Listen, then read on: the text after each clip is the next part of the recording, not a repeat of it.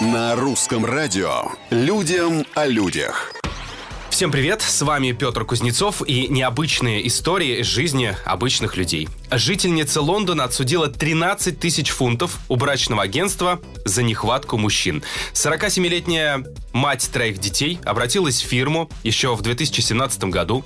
Дамочка искала мудрого джентльмена и мужчину мечты, желательно работающего в финансовом секторе. За доступ к каталогу женихов женщина заплатила 12 с половиной тысяч. Ей обещали кучу обеспеченных претендентов. В итоге оказалось, что в базе их всего 100, Людям о и большинство людях. уже нашло пару. Обиженная англичанка обратилась в суд, отыграла потраченный, плюс взяла с агентства за неоправданные надежды.